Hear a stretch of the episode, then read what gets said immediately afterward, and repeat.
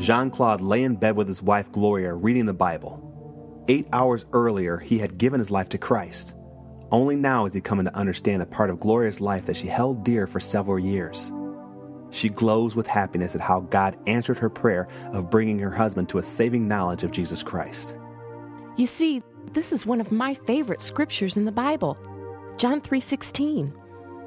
For God so loved the world that he gave his one and only son that whoever believes in him shall not perish but have eternal life. Well, that about sums it up, doesn't it? Keep reading. It gets even better. For God did not send his Son into the world to condemn the world, but to save the world through him. It seems that we do have a very loving God, don't we? The Bible says that God is love. You know, now that I've become a Christian, I really want to know his Bible. I want to know everything about him. And just to think this morning, I wasn't even, um, what you call it, uh, saved? I've only been born again for three years now, and every time I read the Bible, I learn something new. It's like even though I'm reading the same words sometimes, God shows me something brand new, like the Holy Spirit is revealing something new every time. now, now, now, slow down, Gloria. It's going to take me some time to get used to all the uh, uh, biblical terminologies that uh, you take for granted. I am excited to learn, though. It's still hard to believe what God did for us through His Son, uh, Jesus. It is, isn't it? Well, we'll learn together.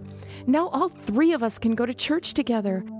I've dreamed of this day for so long. I praise God that you've come to know Him. You and me sitting in the same pew, and Rachel going to children's church, all of us growing in the Lord together, just like God had in mind all along. I'm happy too. I feel more at ease about life, more at peace. I what was feel that? Go, get Rachel and call the police. I think someone is in the house. How do you know? It could just be our bathroom mirror falling.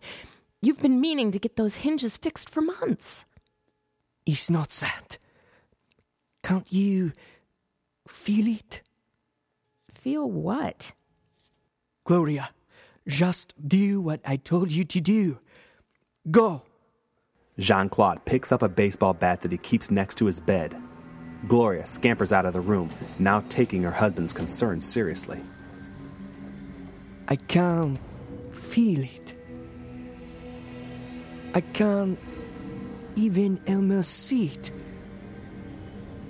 There is something evil in this house.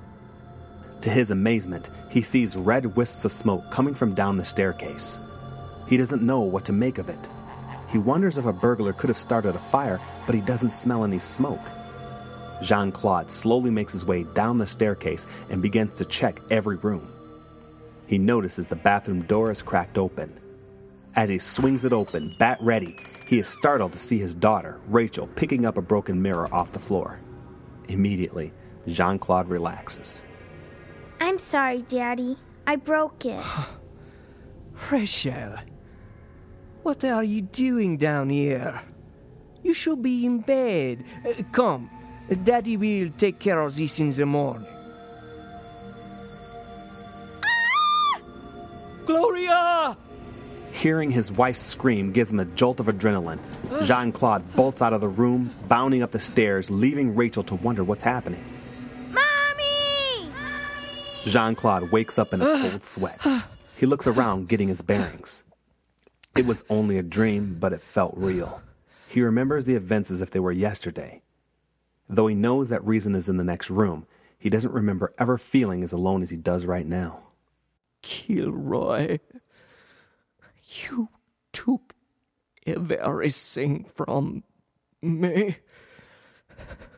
You took everything from me.